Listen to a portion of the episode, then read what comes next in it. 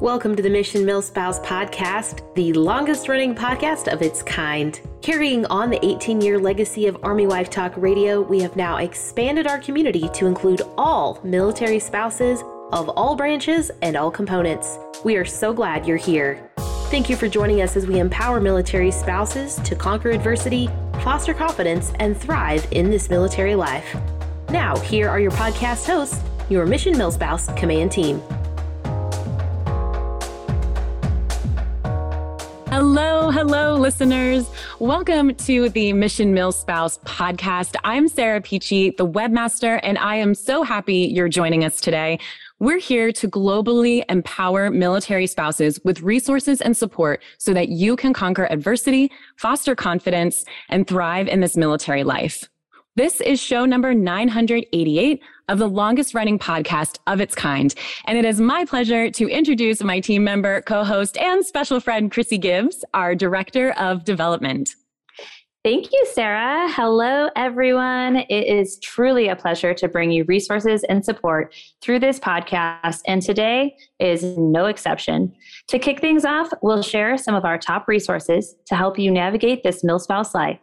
Then, in just a bit, We'll hear from Kathleen Palmer, our Director of Content, as she chats with Karin Tramm, the author of 100 Days Smart. So let's get started. Listeners, did you know that Mission Milspouse is entirely powered by volunteers and the generosity of our partners? That's right, Sarah. Celebrating our partners is always a joy, and I'm eager to introduce today's Mission Milspouse podcast partner, Defenders Gateway. Defenders Gateway is a St. Louis based company that is building the Defenders Network, a national network of support for all defenders and their families. We are so thankful for their generous support. Yes, thank you to Defenders Gateway. As a 501c3 organization, both individuals and businesses can support us in our mission, and we would love it if you chose to join us. So check out our website at missionmilspouse.org to donate or you can email partner at missionmilspouse.org for more in-depth details on our extensive partnership deliverables. Just a reminder that all donations are tax deductible and they go completely towards supporting our military spouse community. So thank you. Now, before we dive into today's resources, I would love to chat about the latest happenings in your household. Chrissy, how are things going with you? Well, things are going really well. Um, summer has started off great. We have obviously all my children are home from school but this week is special because i have them all in summer camp. And so i have mm. it feels kind of like they're back in school again. They're, they're, it's just a day camp so they come home for dinner at night and you know we still get to hang out and chat about how things went but they are loving it and they're not begging me for snacks nonstop all day long which is pretty much what summer means here. How about for you now, are your kids, is this um, a, like a DoD thing or is this a host nation thing? So I have one that's doing a Boy Scout camp and he's actually out of country. He's over in Switzerland, which is wow. just so weird to say. But um, yeah, packing up the passport and the luggage was totally different for that kind of summer camp. but um, the other three kiddos are just at like the local school age center. They they just have a a wonderful um, you know day camp program for for all those kiddos that are there Oh, that's great. I'm glad that that's a nice resource that you guys have that's kind of close to where you are.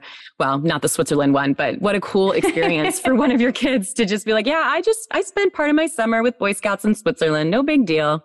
Yeah, just, it's totally memorable. I know that he's going to like be like 30 something and still remember this. And I'm really excited mm-hmm. for that for him. But um, it was really tricky to get the kids kids into the day camp here. So I was just really happy to, that Aww. they made the they made the list. So mm-hmm. just enjoying those little moments, and they are too. They have all these new friends that they've made because PCS season is upon us, and you know yes. old friends have left, and now new friends are joining. Yeah. So how about you? How was your summer?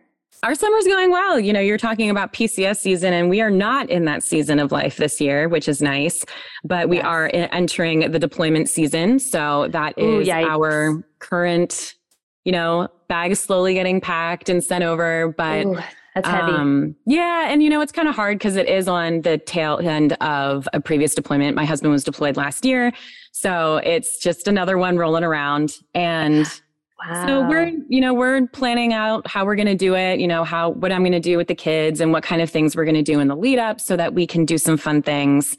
Um, there have been a lot of pool days, lots of family time. So I'm yeah. just kind of holding on to that stuff for now. You have to be very intentional with your time together. And mm-hmm. just because you know that you're going to have a little bit less of it over the next year. I hope it's only about nine months, a short deployment maybe, or yeah. I mean, that's yeah. what I think. We don't, you know, like you know how details are. It takes forever yes. till you actually know anything, and you feel and even like then you still don't know. Yeah, it can you know, change.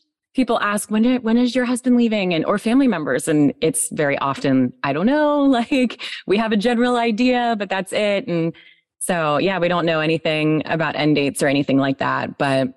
Um, we know it'll be at least once the kids are back in school. So it's like, it's nice to know yeah. that at least we'll get There'll into that, that, routine. Yeah, yeah. Like we'll have the routine, the consistency. The kids will actually be settled. So, you know, last year he missed the first day of school and that was hard for the kids to not have him there for that. Oh yeah, that is hard. So, you I know, do, little I totally agree. Like gosh, the amount of times that you're telling people, like, I really don't know the answers to the questions you're asking me. So, like, I could make one up, but it's it's not real. You know, like, oh, he's mm-hmm. leaving on August 15th. I'll just make up a date, and then you'll stop asking, right? And yeah, no. They won't, and then he doesn't leave anywhere close to that, right? That's how it would no. go. And then they're like, why is he still here? And it's like, I don't know. I just made that date up because he wouldn't stop. yeah. I was trying to give you something. Oh, yeah, oh my gosh. So you know, funny. like we're we're we like to make like a little list before he goes of like some things that we want to do. So we're kind of thinking into that and how we're going to spend our time, and you know, are we going to travel? Awesome. Um, just me and the kids and that kind of stuff. So there are things for them to look forward to that we're building into that time. Yeah, that's awesome. And obviously, you have some prior experience with deployments, so that mm-hmm. really helps yourself prepare for it. And hopefully, the kids. I mean, as they get older, I know it gets harder, but hopefully they can work through that. Yeah. Yeah. So we'll, you know, we'll find our way. But for now, you know, we we try to hold on to everything that we have and the fact that he's still here so we don't get too ahead of ourselves. yeah. Enjoy each day. Mm-hmm. Which is, you know, this is a great kind of natural segue, I think, for us. Um, in um, doing our resource recon is something that we like to do um, every so often with our, our podcasts. And this week, we're actually pulling from a blog post with a post that's titled, Don't Wait for Tomorrow Life Isn't a Dress Rehearsal, which is by our Banda blogger member, Sheila Rupp. And Sheila actually writes, Don't wait for tomorrow, especially in the season of PCSs. It's not uncommon to hear military spouses say, when we're in our forever house, when we retire, when our kids are older, someday we'll do that. And I've been guilty of this myself. I remember a few years ago, we were looking at new furniture, and I immediately thought, maybe after this duty station. I grew up hearing my dad say this isn't a dress rehearsal, referring to life in general. I'm not sure that I fully appreciated it until adulthood. It resonates even more today as I realize the time we have with our teenager in the house ticks away each day. And she goes on to say that we shouldn't wait for a day far off in the future. We should be living in our now. And I think that, you know, talking about deployment, I think that is such a, a nice way to think. You know, we we so often are thinking ahead and five steps ahead because we have to. Mm-hmm. But in that action, we have to be cautious and use our time wisely. That is so true. And obviously with the deployment, a lot of times you're like wishing the days away to like to be back in that day that you're reunited again. But mm-hmm. obviously you can't just waste those you know, three months, six months, nine months, a year, however long that deployment is, and not actually grow yourself or develop or, you know, do anything. You really have to t- take that time to, it's a great time to explore yourself and, okay, what do I really enjoy doing? And, you know, do something at that time. Just sitting around and wishing the time away is not a good idea. And the mm-hmm. funny thing is the the note that she said about like looking at furniture. I literally bought furniture the month before we PCSed. it was one of those things where I was like, I must have this now. and then I did regret it on the other end. and I was like, oh, it's broken already.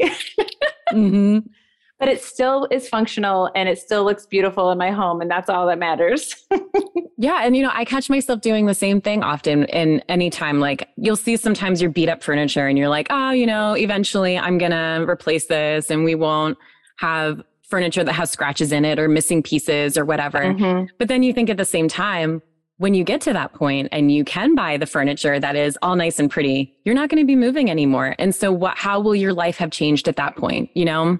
You won't have as many new experiences, you're not going to be crossing paths with so many people or maybe you will. You never know. But it, I don't so want to wish away the military time either. no, I've actually truly enjoyed it and was just talking with a, a military spouse friend that I've made, I don't even know, three different duty stations past, like three duty mm-hmm. stations ago, and we're still in touch. And we were talking about how we really enjoyed, you know, like moving to new places and meeting people and exploring new locations. And it's just kind of become our lifestyle, regardless of the fact that I had 25 years of living in the same hometown and never once, you know, like moved in my life. It's like kind of become the new me, which is which is pretty awesome. And I enjoy I enjoy that and living in each location and, you know, each day. As but, we all should. I was going to say, I guess now it's time to switch some gears. So let's hear from some of the other members on our command team. Next, we're going to hear from our Empowerment Patrol report, followed by our weekly Moxie Minute, and then top stories from our News 6 correspondent. We here at Mission Milspouse never doubt the strength of our military spouse tribe. Here is our Director of Empowerment with this week's Empowerment Patrol Report. Hello, Mission Milspouse listeners. This is your Director of Empowerment, Amanda Bickney, bringing you this week's Empowerment Patrol Report. Today we are showcasing our Everyday Empowerment recipient, Sarah Wilkening, nominated by our very own Jolene McNutt. Jolene shares that Sarah is a former service member, a mill spouse to her Navy husband, and a mom to five wonderful kiddos. She manages her household with a husband who has military demands that we're all familiar with, with always a positive and bubbly personality. She somehow balances her children's school, their activities, and a career. Sarah is incredibly creative and Jolene says she's been lucky enough to work with her and learn from her. She is so inspiring. On behalf of Mission MilSpouse, thank you so much to Sarah for doing your part to empower military families all across the globe. Until next time, I'm Amanda Bickney reminding you empowered spouses empower spouses. Unlike our calendar plans, our commitment to serve military spouses is written in ink. Now, continuing our 18 year legacy is Mission MilSpouse Deputy Director of Empowerment with this week's Moxie Minute.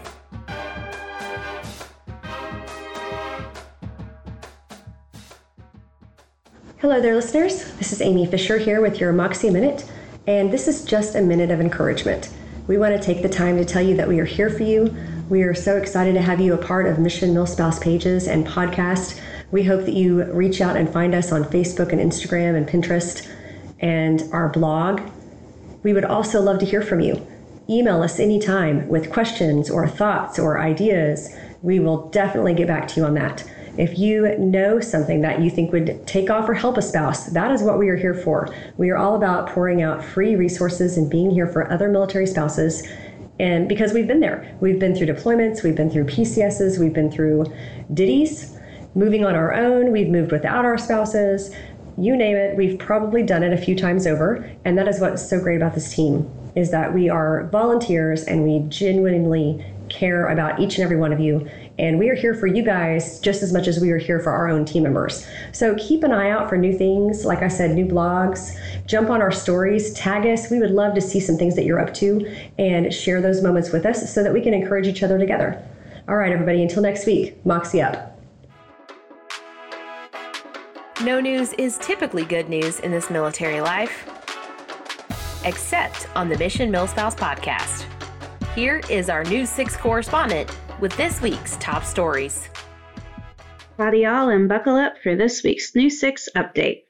PCS pet policy to put money back in pockets. Set to start January 1st, 2024, families will be reimbursed $550 for one household pet in a move with the continental U.S and $2,000 for one pet to move outside the continental U.S. This comes as a huge relief for military pet lovers as most of the costs have always been covered by the service member. These will cover the high budget aspects of pet relocation, including mandatory pet quarantine and shipping costs. It is estimated that this will affect an average of 277,000 service members during the fiscal year of 2024. Unfortunately, for those of us in the thick of the 2023 PCS cycle, we will not be reimbursed for any four legged costs. The wording is also clear that these reimbursements will only be for dogs and cats. Hammy the hamster will still be an all expenses paid by you kind of deal. Historically, service members paid the majority of their out of pocket expenses to transport pets when assigned to a new duty station, according to the announcement. This policy reduces that financial burden while recognizing the important role a pet plays in a military family's household. While I'm personally bummed that this year's PCS survivors will still be paying for Fido's mandatory resort vacation, it is nice to see the military acknowledging our furry family members as part of the crew. Find out more at defense.gov. DoD council to amplify military family voices over housing concerns. As any military family who has lived in privatized military housing knows, there is much to improve and much that is overlooked. Lawmakers are hoping to change this with a new council. It is unacceptable for any of our service members and their families to live in unsafe military housing with black mold, collapsed roofs, or exposed electrical wires because DoD is failing in its oversight responsibilities, said Senator Elizabeth Warren, D., Massachusetts, chair of the Senate Armed Services Personnel Subcommittee, in a statement. It is co sponsored by Senators Jeanne Shaheen, Democrat, New Hampshire, and Mazie Hirono, Democrat, Hawaii. A companion bill is expected to be introduced in the House by Representative Sarah Jacobs, D., California, with co sponsor Representative Stephanie Bice, R., Oklahoma. My bipartisan bill with Senators Shaheen and Hirono and Representatives Jacobs and Bice will mandate increased oversight of military housing, including DoD's creation of a public complaint database and report its work to Congress so that military families receive the safe housing they deserve, Warren said. This council would be called the Defense Military Housing Readiness Council, and its job would be to review DoD policies on privatized military housing and recommend changes. The council would be made up of service members and spouses and also advocacy representatives. Armed Forces Housing Advocates is thrilled to see a bill in line with our calls for third party oversight of privatized military housing, said Kate Needham Kano, Executive Director of the organization. As a nonprofit, we continue to advocate that an impartial group of experts would be a common sense solution to improving living conditions and providing support to the DoD and housing companies to provide safe and habitable houses. Readiness starts with a safe home. The Council's proposed plan would involve assessments of the adequacy and effectiveness of privatized housing and DoD in meeting the housing needs of military families, analysis of tenants' complaints, data on maintenance response time and completion of maintenance requests, assessments of dispute resolution processes, assessments of overall customer service, assessments of results of housing inspections, any survey results conducted on behalf of the Council or received by the Council, and recommendations on actions to improve privatized military housing. The Council would meet twice a year. While we all know advocacy starts at home, it's nice to see lawmakers advocate for our homes. Find out more at militarytimes.com. Out with shotgun weddings and in with chatbot weddings. Reese Winch and Dayton Truitt wanted to get married in Colorado before Dayton was set to deploy with the Army. They had just five days to plan it, and in a bind, they relied on an interesting source for help. Short on funds and time, they asked a chatbot to officiate the wedding as Colorado does not require a licensed marriage official for a marriage to be valid. The AI was hesitant at first. It said, No, I can't do this. I don't have eyes. I don't have a body. I can't officiate at your wedding, Leash recounted what the bot said. It was eventually convinced and fed the appropriate information. During the ceremony, I will eloquently express the significance of this historic moment and the limitless possibilities that arise when love and technology intersect, the bot wrote in its statement. The couple placed a robot mask over a speaker to give the impression that someone was actually there officiating in front of the 30 guests that attended. The couple did, however, keep the vow making duties, writing their own to each other. We've all seen weddings and quirky situations due to training and deployments, but this one, quite literally, takes the cake. Find out more at foxnews.com. This day in history. On July 10, 1913, the United States experienced the hottest day ever recorded at a whopping 134 degrees Fahrenheit. The temperature was taken in Death Valley, California. This is not only the hottest recorded temperature in the US, but in the world. Ironically, it hit this dangerous temperature at a ranch called Furnace Creek. It is now home to the Death Valley State Park and also has a reservation where Native Americans of the Timbisha tribe still reside. At the time the temperature was recorded, Furnace Creek was an alfalfa ranch and then became a borax mining and operations facility before being bought by the federal government as a state park. Check in on your Fort Irwin friends, y'all. They are only three hours away from Furnace Creek and not okay. That's it for me. I'm Emma Ty with News 6, where information empowers.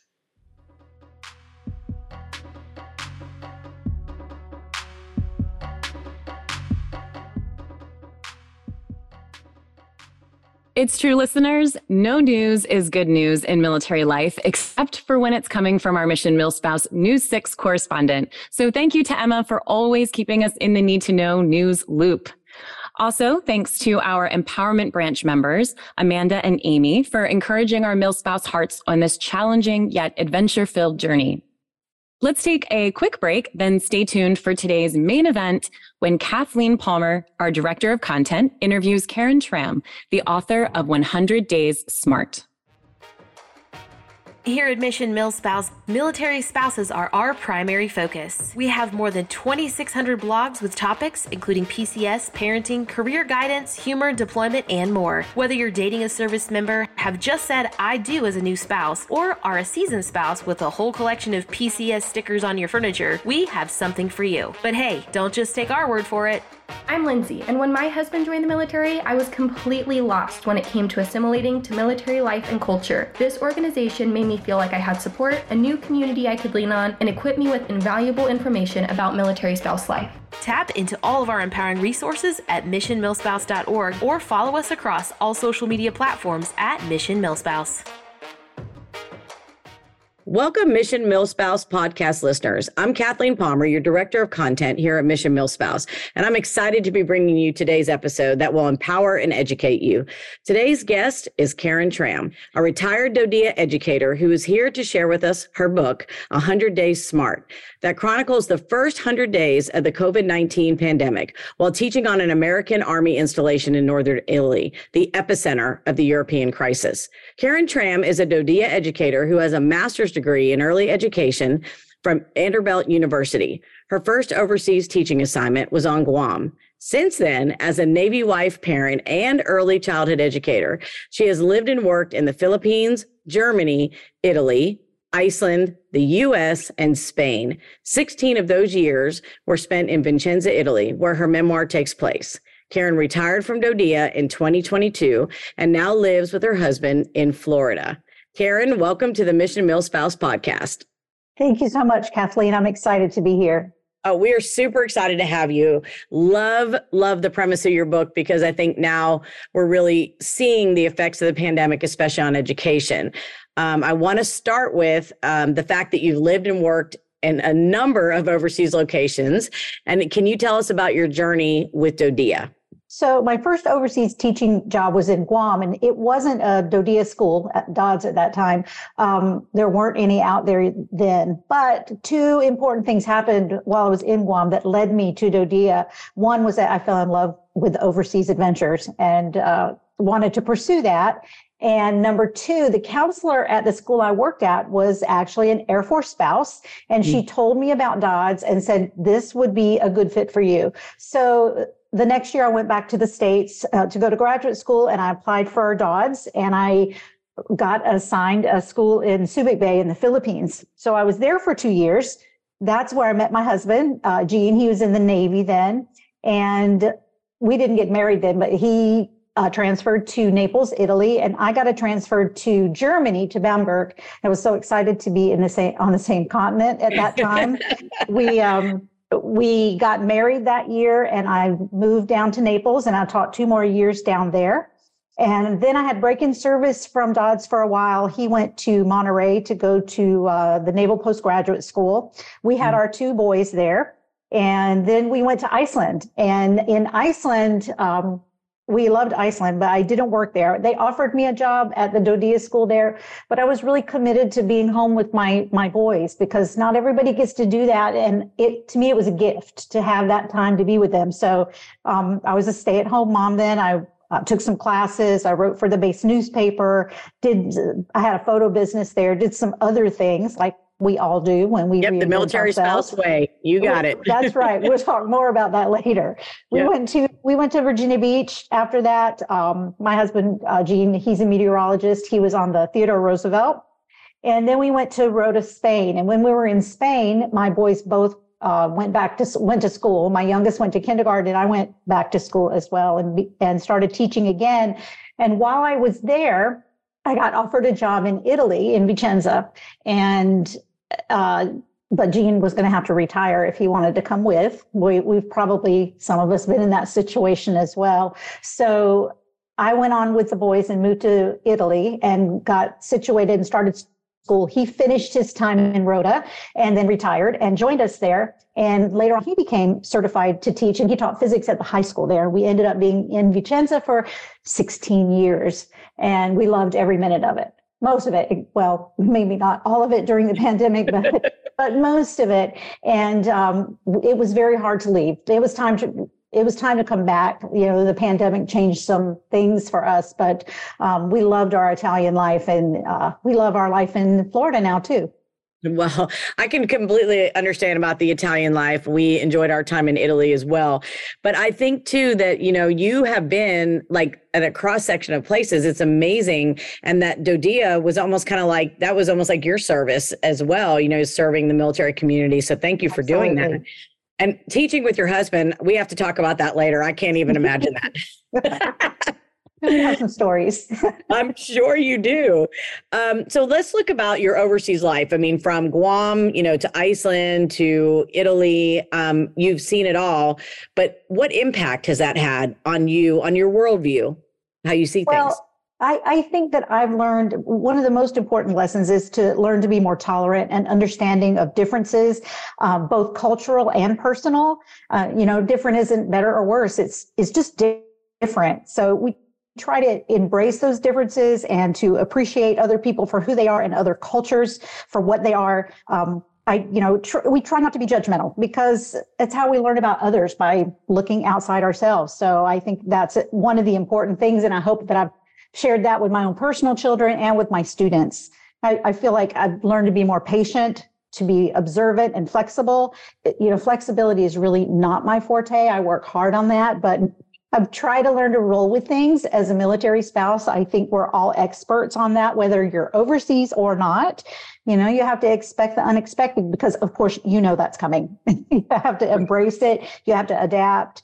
Um, I listened to one of your podcasts from, uh, I think Sharita Noblock was the uh, was uh-huh. the one doing it, and she made a comment about moving forward she said but or moving on she said instead of moving on we say bounce forward and i love that i thought that was such a good phrase so i'm going to try to use it more often to bounce forward when things happen because you know they always do um, right and Sharita, Sharita has that great perspective too. And it's like, it's not just taking a step forward. Sometimes you just got to like propel yourself yeah. forward to get past it. So yeah, that's excellent excellent point. Yeah, yeah, i loved that. You know and the last thing i want to say about about being overseas is that i've tried to uh, jump in to, to take risk go local learn the language. And you know sometimes i really botch things up with the language. I've probably given the locals a lot of funny things to laugh at but you just i think they appreciate it when you try.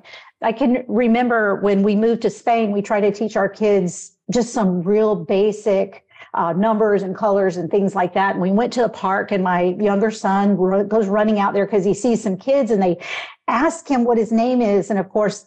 He doesn't understand them. He thinks, oh, they asked me how old I was because that's what everybody asks a little kid. So he says, Cinco. So all day they called him Cinco. They thought that was his name, and it, it's hilarious. It didn't bother any of them. They they didn't think it was funny, and he didn't think anything was wrong with it. So they just played, and I just love that as an example of jumping in. You just do it. And if you mess up, you just keep going. You bounce forward, right? You sure do. That's hilarious, though. That that is the cutest thing I've heard in a long time. You just have to keep your sense of humor, right? You sure do. And it's funny you say that because, like a lot of countries you're in, when you try to speak their language a little bit, they get excited, except for Germany. They would cut me off like, let's just speak English. Like they didn't have any time for my bad German at all there. But yeah. Definitely, I, I love it. So tolerance, flexibility, and take some risks. Learn the local. I really love that. That was a those are great little lessons that you pulled from that, and I imagine they're probably somewhere in your in your book or in some of your writing as well. I want to shift gears to your book a little bit, and I'm, we're going to start that. We're, before we get into the book, let's talk about let's talk education. So, how do DoDEA schools, um, used to be DoDDS schools and now DoDEA, how do they compare with stateside schools from your perspective as a teacher? So I know that you have experience too. So feel free to jump in if you want to say something. But I think in in the big picture, that military families, military connected families, have a high value on education. And that's really reflected in how parents are involved in the schools. There are a lot of spouses that are employed by the schools on all levels, teaching, support staff in the office. We have a lot of volunteers. I feel like the commands are really uh, supportive of parents that want to go and volunteer. They are supportive of conference times. They they give time off to come in for conferences. So that's really important. The commands partner with the schools for different projects. And then there's all of the outside stuff. There's the military family life counselors. There's MWR, the art center, the youth center, youth sports. All of those things work together to just create this great environment for our kids.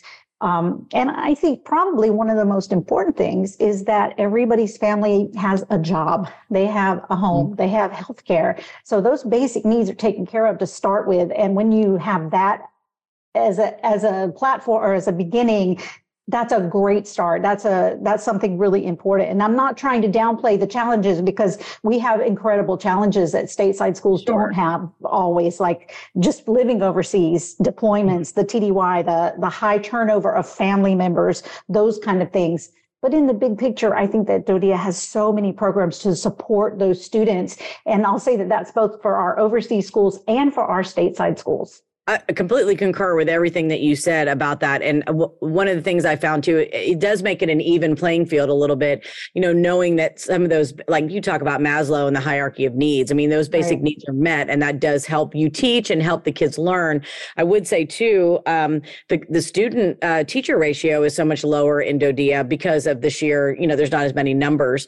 Um, but I think they cap that. Like, don't they, they make a real point and try to keep those numbers low, don't they? They do. They do. For me in kindergarten, it was 18 to 1 and with an aide. And that's another thing. You know, stateside schools don't always give kindergarten teachers aides anymore. And for me, I always had a full time aide, and that was that was huge. Yeah, and the only other thing I think that um, I I don't know if they're still doing them because I stopped teaching uh, for DoDEA I think in 15, but um, we used to take our kids on field trips, and I remember taking the kids to go see. Um, we did the Anne Frank House, and we did all these crazy things where you're reading the literature and then seeing the places. And I think that's just something you can't do in the stateside environment, obviously. Um, so it is it is quite an experience, I think, to be educated over there.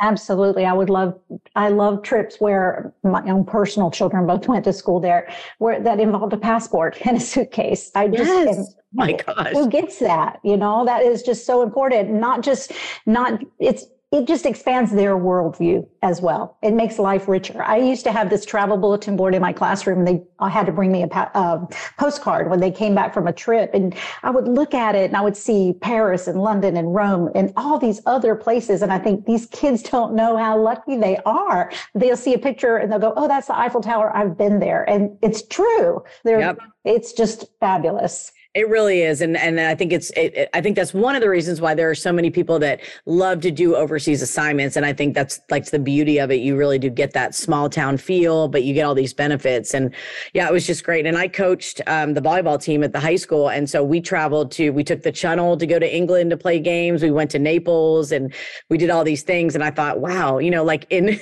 back in the states, I'd be driving the the yellow bus down the road, right. um, Highway 80, going nowhere, you know.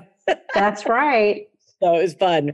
Well, let's get let's move into your book a little bit. So why did you decide to write 100 Days Smart? So in the beginning, I, well, on the 100th day of school, we had our little party celebrating the 100th day. 100th day, I put the kids on the bus and I said, I'll see you Monday. But our schools were closed over the weekend. Um, the first death in Italy happened just a couple miles away from the base. And so the Italian schools were shut, shut. Our schools were shut for two days. And they said, you know, we're going to be closed two days, but that turned into a week turned into two weeks. It turned in for the rest of the school year. And I never saw my kids again after that. So I had a lot of processing to do personally. Um, but I, about two weeks in, I guess it was, I was just trying to to make sense of all of the things that were happening in my head because it was extreme and it was fast. And um, I asked my husband just to bring me the legal pad. I woke up one morning and I just started writing because I just felt like I needed to get it out. And I wrote for 100 days and I just journaled it and uh, about what happened there, what happened with my own family. I had um, one of my sons was in school in college in Miami. The other one was in the Peace Corps in Thailand, and they couldn't come home when everybody got evacuated and moved around and quarantined and whatnot. So there was a lot of a lot of things that were going on in my life, and I just felt like um, writing was going to help me process this. And also, there are so many people that are unaware of DoDEA schools. They don't, do, don't know that we have this whole system that exists to support the children of our military families and I think that's important too for people to know. There were people there, little kids that were on the front line of this pandemic before anything was going on in the States. These kids were already being affected by it and, and how they dealt with it. They were, they were my little heroes that, and their parents. They, they were amazing, flexible, and I'm so proud of them. So I hope that, you know, one of the things that comes out of this book, aside from shining a spotlight on these kids in our system is that I've noticed as I've had conversations with people, COVID is a, it, it's a difficult topic to talk about it because it's still uh, raw, it's still controversial uh, and, and divisive sometimes. But once people start talking, both young people, older people, it doesn't matter. They all, they all have a story and everybody's story is valid. It doesn't matter. I mean, some of the stories are scary. They're painful. They're fearful. Some of the stories are humorous. It, it, it doesn't matter. It's everybody has a story. And I hope that this book can provide a place where uh, conversations can start because I think we all need to have some some conversation just to process what what's going on, what happened with us. Yeah, and I would agree with that totally. And I think as an educator, um, and even in education, I look at it like a, a, deployment. I mean, sometimes there's problems in a family or in a situation, and a, a, deployment will just magnify those problems. And I feel like the pandemic really magnified some, you know, things that we can see are wrong in education or things that we could do better, you know, even in a classroom setting. And I, I think that just shined a big spotlight on it. Um, so one of the things that you talk about is routine, and um, and I think routine is important in any classroom given any circumstance, but why during the pandemic lockdown was it so important and how did you establish it uh, during that time? So, you know, we're we're in the great unknown. As soon as this happened, and and that's why we have routine is is so we can navigate the course especially when we're in an unknown you know this is exactly why we tell parents when during a pcs keep your kids in school as long as you can and then put them back in school as soon as you can because it gives them some routine it gives them some predictability it lets them know what to expect and during virtual school no one knew what to expect we things at home were different and crazy and school was different and crazy. So if I could give them some sort of routine, uh, some little bit of semblance of what we had going on before, that was a positive thing. So we would I would have the kids log on. I'd let them come on a little early so they could all chit chat with each other because that was important for them to maintain their sense of community. And when they were home missing their friends you know how do you how do you fix that for them so they had a little five minutes of you know getting together and chit chatting and then we would come we would come together and try to do the same kind of routines we did at school. We'd sing a hello song we do our calendar we do our weather graph try to do some things like that. Um, and then i would do a morning a little morning message with them during the meeting and then send them off to do their own little assignments. I'd meet with my kids one on one or with my aide. And then we'd all come back together after lunch and we'd read a story and we'd talk about our day and we'd write, we do a little writing assignment. We the kids would write their own newsletters. So we little little blurb about our day and it's a lot different when you write about your day when you're home than when you're at school. So they might be telling me things about their cat or whatever, but it doesn't matter. you know, we're to we're to do this every day because that was what was important to them that day and that was really we just really needed to communicate. So um you know, building that routine I felt like was one of the most important things I did, almost as important as the content that I was trying to give them. DoDEA didn't require the kids to be at every meeting, but I my kids were there pretty much 99% of the time. And I think again, because they really craved that routine and that familiarity, and they were reaching out for just to have some little semblance of what their life used to be. So they would come on in the morning and they would come back in the afternoon almost every day, almost every kid. So I feel like if I didn't do anything else for them, uh, I hope I taught them, but I really wanted just for them to maintain that sense of community and connection. That was that was my mission. That's amazing, and I think routine is is like so important anyway in in most people's lives and daily lives. So I think that that's it's so great that you focused on just that simple thing of establishing and maintaining the routine, and it probably enabled them to learn a lot more um, and enable you to teach a little bit better, especially with the one on ones. That's incredible. And I also want to know do any of the kids talk about their snacks? Because I feel like they got more snacks being at home. And that was oh something that a lot of my kids talked about was get I, a snack every hour. they did talk about their snacks and their dogs and cats and their parents. And we they talked about everything and I saw everything. I was there are some things that I put in the book and there's some things I couldn't put in the book. it was interesting. It was it was lovely though. My parents were so good really good. Oh, I can't wait to read it. Okay, Karin, I'm gonna we're gonna pause for just a little break here. I thank you so much already for sharing all about your military spouse journey and your overseas life and your DoDEA teaching. Um, but I'm going to address the listeners now. And if you'd like to learn more about how Karin, about Karin and how she is empowering military families, you can connect with her through Facebook and Instagram. And her handle, I'm going to spell it for you, but as always, it's in the show notes K A R I N T R A M M dot author or by visiting her website, www.karintramm.com. We will be right back after this short break. Our sponsor is Defenders Gateway, a St. Louis based company who is building the Defenders Network, a national network of support for all defenders and their families. Whether you're an active military, veteran, or first responder family, many of you have experienced long hours, family separations, missed birthdays, or special occasions. Perhaps you've experienced the trauma of violence, death, or serious injury. You have answered your nation's call.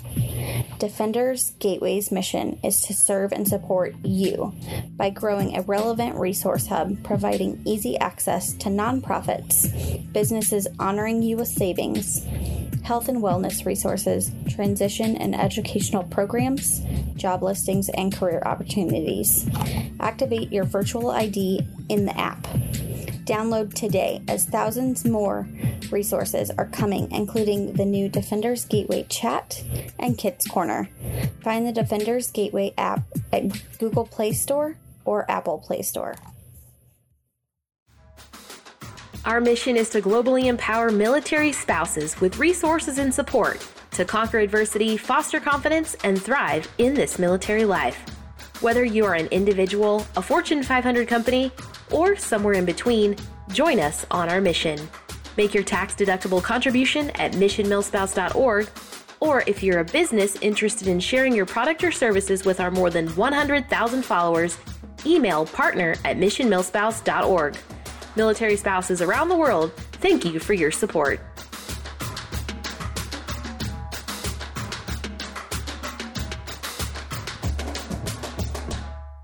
Welcome back, listeners. We're continuing our conversation with Karin Tramm, who is here today to talk to us about her book, 100 Days Smart, a narrative that journals experiences of teachers, students, and parents living through the onset of the beginning of the COVID 19 pandemic in Northern Italy. Okay, Karin, we're jumping right back in. In regards to virtual teaching, in what ways did you have to reinvent yourself as an educator? Oh my goodness. this was this was all new. So the first thing I want to do, since we had talked a little bit about reinventing yourself as a spouse earlier, I was just going to read a little quote from my book. Reinvention is what military spouses do best. In my past lives, I've been a teacher, a stay-at-home mom, a travel writer, a bartender, a grad student, a photographer, and finally a teacher again. Every time our family moved to a new duty station, it required a restart. New home, new friends, new job, new life. And so it goes for a Navy wife. Now, this job would, would require a restart as well. As much as I didn't embrace change, I had plenty of experience with it. And I think that is true for all military spouses. We oh. might not embrace change. I don't, but I had lots of experience with it. So I, it was risky and scary, but you just had to go. You just had to go with it. Oh, preach it. it. You're absolutely right. And I think that's even as a teacher, you've been teaching for 20 some odd years. All of a sudden now it, it is like starting over and going back to basics. And so, yeah, I'm sure that did. So, so going into the classroom, did what things did you have to do that you maybe were already programmed to do as an educator? So the first thing I had to do was learn how to involve parents in a new way because they were the home teachers. And I had to think of ways that the kids could do hands-on learning at home with their parents instead of just throwing out a computer program and going, okay, go to this program and do these activities. I really wanted them to find cylinders in the kitchen open your cabinets and look for cylinder that kind of thing i wanted it to be hands on i don't mm. want them to have a lot of screen time they get a lot of screen time already. And I felt like I just wanted to make it as much hands on as I could. And my the second chapter of my book is called Robo Teacher, and that's that's because that's what I felt like I had to turn into. I didn't. I have to say I wasn't very tech savvy when this started. My um, I, I, again, I think kids get a lot of screen time already. And when they're at school, they deserve face to face instruction with me. I'm going to read to them. We're going to play games. We're going to sing songs. We're going to have hands on. So I didn't have them on the computer that much. I had them busy doing other things. I was mm-hmm. proud that I could write a newsletter and turn it into a PDF and send it to all the parents. I thought I was just, you know, hot stuff for being able to do that. And that was about it. So when this happened, we really had to quickly uh, adapt. And I'm going to just give a shout out right now to my aide. Her name is Megan Darnell, and she was awesome. I she was working on her master's online at the time, so she knew how to do a lot of the things that we were being tasked to learn. So, you know, she was helping, she helped me find online resources. She helped me set up my Google Classroom. She cleaned up a lot of my tech messes before I even knew I made them and she was so nice. She would not always tell me, you know, she just would fix things. She was like Wonder Woman. And I just appreciated her so much for that. And I just have to say, I had a lot of take a big breath moments because I had a lot of learning to do. But I think we can all agree that our big breath moments are opportunities for learning and they make us stronger and they make us better. So they do. Yeah. And I, I think what you said about using parents in a new way, that has be that probably is such a like an eye opener on both sides. I mean, parents who are just happy to let teachers go and only call me if there's a problem, turning into, okay, now I'm I'm responsible for helping my child do this. So I bet that was a definitely a different perspective. It was. It was a new perspective for everybody, for sure. Mm-hmm. Absolutely. Um, I love I love that though. Take a breath is always a good thing um, you know, as well. And I think, you know, when we talked about some of the other things for the isolation of the lockdown, that actually had another impact on education as well. For, for many people, it led to anxiety, depression.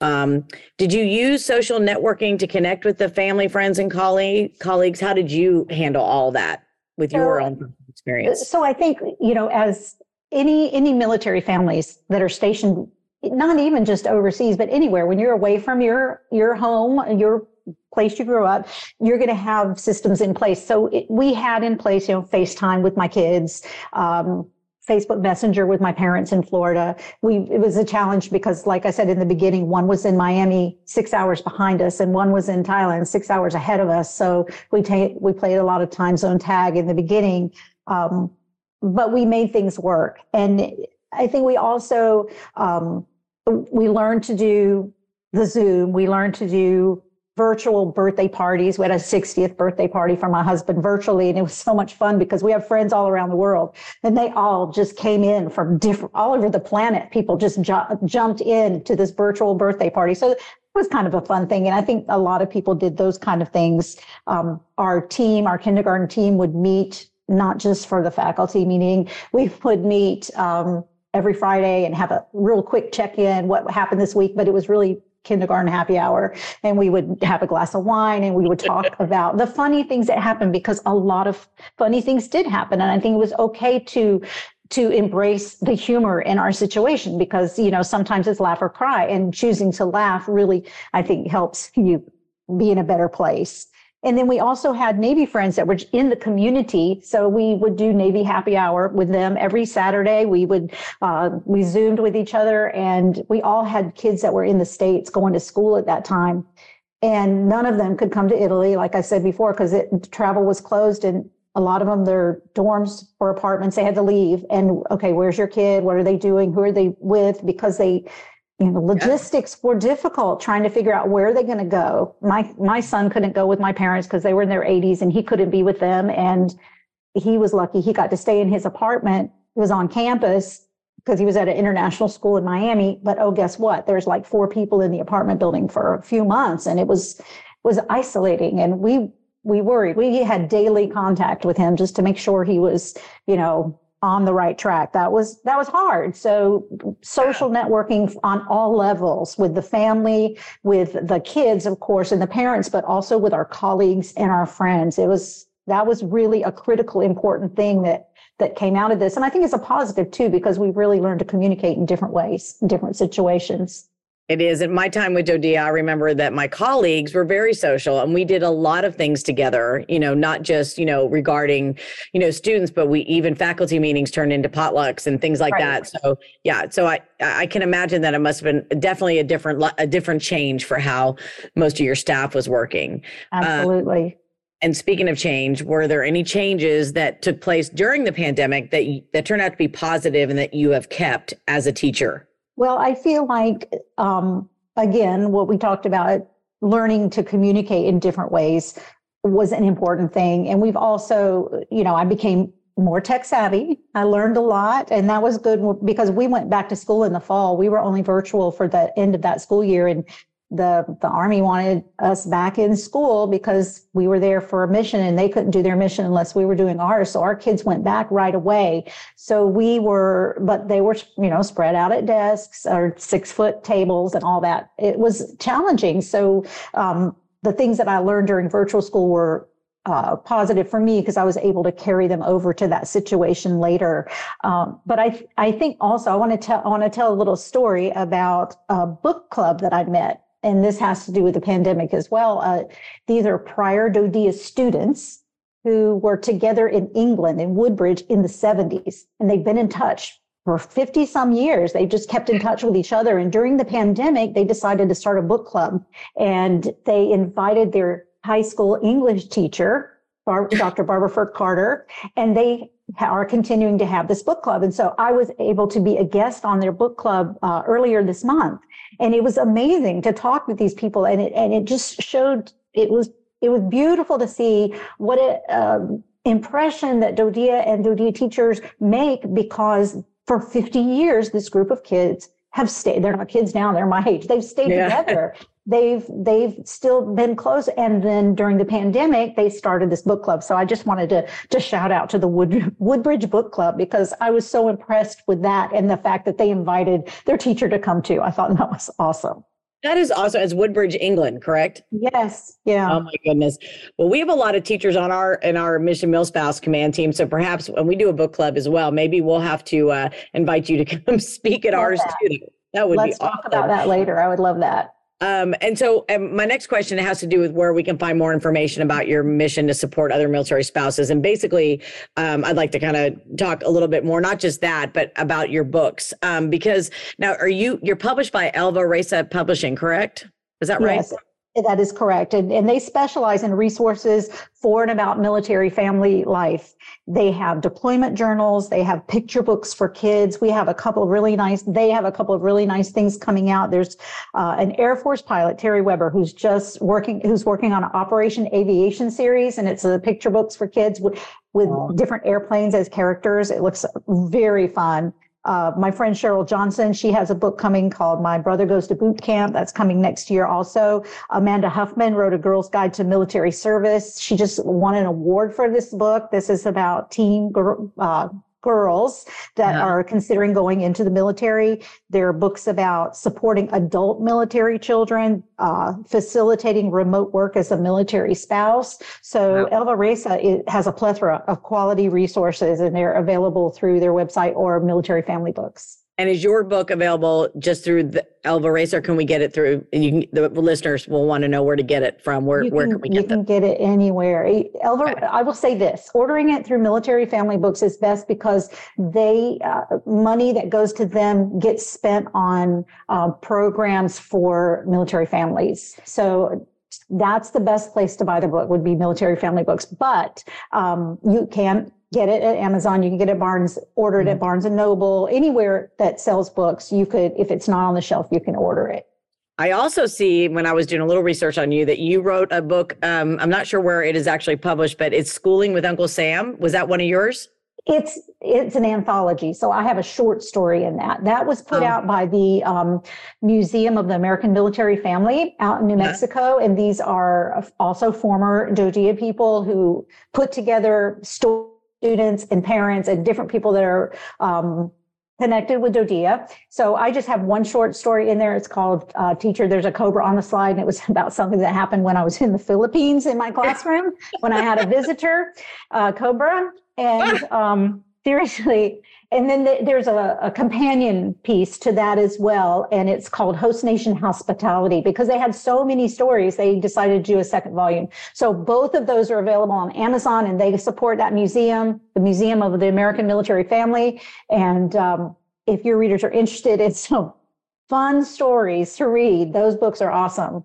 Oh, that's great. Yeah, that that's great. And we'll add those to we'll add those to the show notes after we get when I finish the interview. I'll put those in there because that's fantastic. Yeah. Well, you have done a lot, Miss, uh, Miss Karin Tramm. I'm just telling you, I'm impressed. Um, I'm excited to read your book, and it should get here before I move, which will be fabulous. as as I, am sure that my mail will be forwarded. Um, so we're going to wrap up our conversation. So um, if there's anything else that you'd like to tell our listeners, um, please do so. But one question we ask our guests is, what's one piece of advice you would give our listeners to navigate military life with respect to your area of expertise?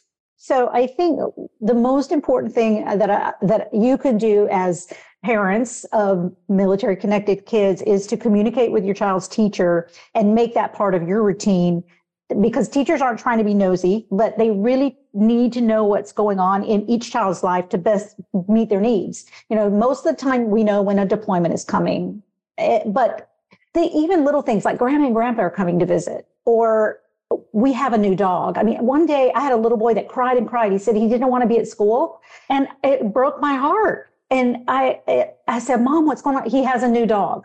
He doesn't want to come to school. He wants to stay home and play with the dog. Okay, well that makes sense. So even things like that, it's important to share that with teachers so they know what's going on in the big picture and they can help with that. You know, be be involved in with the kids and volunteer if you can, or if you're a teacher, try to get into DoDEA. It's a it's a fabulous system. It I am so grateful for the opportunities that DoDEA gave me. I started out with them, you know, long ago and got out for a while. I came back in. I had to start subbing first. And once I was there in the school subbing for a while, then they hired me on full time.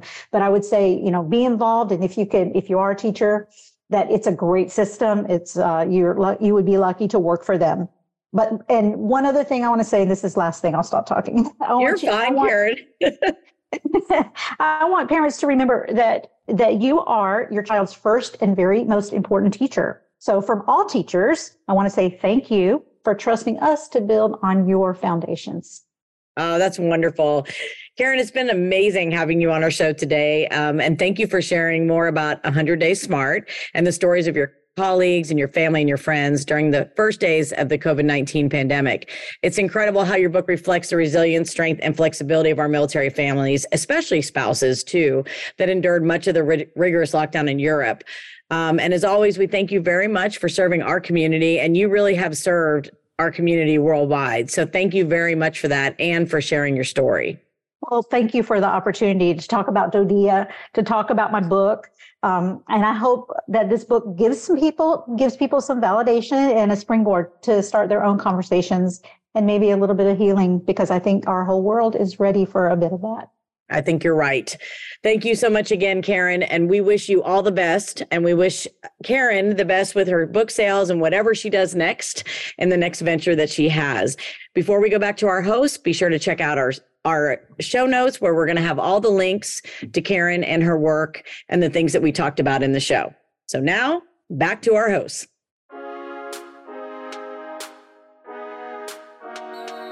Mission MilSpouse, formerly known as Army Wife Network, is continuing our exceptional and long standing legacy. Now serving all spouses of all branches, we are the longest running military spouse podcast currently broadcasting our 18th season. In fact, we will break 1,000 episodes in 2023. Don't miss an installment. Subscribe on our website, missionmilspouse.org, or catch our twice weekly podcast on the podcast app of your choice, including Apple Podcast, Google Play, or Spotify. Remember, we've been there, you aren't alone, we've got your six. Thank you to Karin Tramm for sharing more about her memoir with us this week. Again, if you want to connect with Karin, you can find her online via Facebook and Instagram as Karin Tramm Author and on her website at karintramm.com. Chrissy, what were some of your key takeaways from this interview?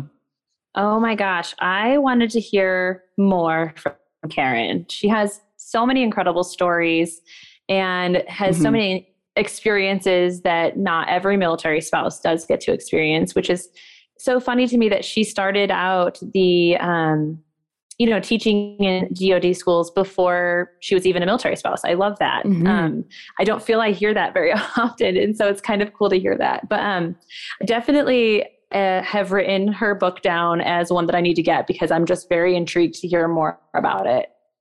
Yeah, I loved how she was talking about her work. Like sometimes when you you hear people in interviews or you see them on TV and stuff, they start talking about their work and it's like you can tell that it brings them joy.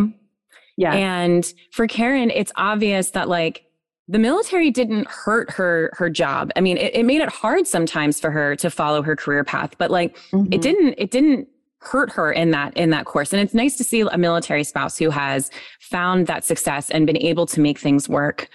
But it's also really neat as a parent because obviously she's had children of her own, but she's also taking care of other people's kids. And to just hear this joy that she has for teaching like you can tell she's in the right job. Yeah that is for sure. I also like so when she was talking very briefly about how like as military spouses we kind of reinvent ourselves at each duty station mm-hmm. or you know each time in our in our life. Um it's just funny because i felt very like connected to that because she said, you know, like I decided to stay home with my children because that was what I wanted to do at that time. And then she had to fill her time with other such ways, means of getting money or whatever she wanted to do in those locations.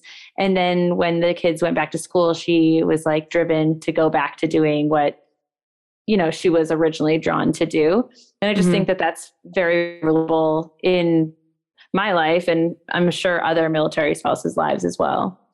I like how it represents sort of like the light at the end of the tunnel. Like, you know, yes. sometimes we're in this difficult season and maybe we want to work, we can't, or maybe our children have now gotten into school and we want to go back, but we can't find anything. So it's kind of like that hope that, you know, there is other stuff out there. This might not be the right season for it, but it's coming and you can grab it when you see it. Yes, I love that. Love it. And then also like just seeing a different perspective of how the pandemic was over in Europe. I I mean, mm-hmm. there were a lot of people that were in Europe that were dealing with it. I was not one of them. I did not have that experience. And it was I've heard quite a few people talk about it, obviously, as I'm living here now. And um it was vastly different than my own personal experience. And I'm yeah. sure many people here are back in the US. And so it was just interesting to see how, you know, like a little bit of that perspective from, you know, totally different country. Exactly. And that was like kind of like the main area, right? They were so close to some of the worst cases in Italy at the time. So to get that story out of that from that firsthand experience is is interesting and you know to see how she had to pivot and figure out how to do things a different way for her family for her classroom because it mm-hmm. affected so many areas of our lives and that's another thing that really stuck with me as she was getting ready to, to write this she made the comment of everybody has a story and that's mm-hmm. something that I constantly tell people, you know, in, in my real life, I, I work as a book editor. So I'm constantly editing people's stories. And so it's really nice to hear another writer say something like that and to tell, you know, other military spouses and other people who might be listening to this podcast that you have a story inside you too. And there's a place for that story. For sure. I love that. You definitely have a story and you, Sarah Peachy, and we cannot wait to hear it. So someday we'll be we'll be talking about your interview, maybe with Mission Milspouse. Mm. you speak it into being, right? Let's yes, just putting it out into the existence. oh my goodness. Well, military spouses, that about does it for another episode of this podcast. It is a wonderful experience to bring you this content week after week and invite you into our ever expanding tribe. We love doing this so much that we produce two podcasts every week. In addition to our full length Monday podcasts, you can check out our mini casts, which drop each Thursday. Our team members share their personal military spouse experiences and their favorite resources they've used on their journey. Be sure to subscribe to this podcast on our website, missionmilspouse.org, or on the podcast app of your choice, including Apple Podcasts, Google Play, and Spotify, pretty much anywhere you can find us. Don't miss our next full length episode when we chat all about Defenders Gateway with Carol Watanabe, who has been a podcast partner for this very episode. Yes, we'd like to give another huge thank you to Defenders Gateway for supporting us on our journey to globally empower military spouses. You can download the Defenders Gateway app today as thousands more resources are coming, including the new Defenders Gateway chat and Kids Corner. So find the Defenders Gateway app at Google Play or the Apple Store. Partners like Defenders Gateway help us support military spouses and their families. And if you or someone you know has a product or service to share with the over 100,000 followers in our network, let's partner up. Both businesses and individuals can donate on our website. You can also email partner at missionmilspouse.org for details on partnership deliverable opportunities. Remember, we are a 501c3, so all donations are tax deductible. And finally, if you want to connect with us here at Mission Milspouse beyond the podcast, you can subscribe to our newsletter, The Sit Rep. That is situation report for anyone new to our MilSpouse neighborhood. We send the Sit Rep twice per month, showcasing our top blog posts, upcoming podcast information, exclusive giveaways, and more. To sign up, simply visit missionmilspouse.org. Listeners, it's truly an honor to be part of your MilSpouse squad. We are here for you no matter what military life might be throwing your way. We want to thank you for tuning in to this edition of our podcast. No matter what you're facing, we want you to remember we've been there. You are not alone. We've got your six. This is your Mission MilSpouse Command Team signing out. Thank you for tuning in to the Mission MilSpouse podcast. If you enjoyed this episode, be sure to share it with your tribe and leave us a five star review. Subscribe to our podcast on the podcast app of your choice to catch episodes that drop every Monday and Thursdays each week. You can also follow us on Facebook, Twitter, Instagram, Pinterest, or LinkedIn at Mission MilSpouse. Snag some sweet freebies by signing up for our newsletter, The Sit Rep. And finally, if you'd like to join us on our mission to serve military spouses, consider making a tax deductible donation on our website or email partner at missionmilspouse.org. Mission MilSpouse, empowering you to navigate this military life since 2005.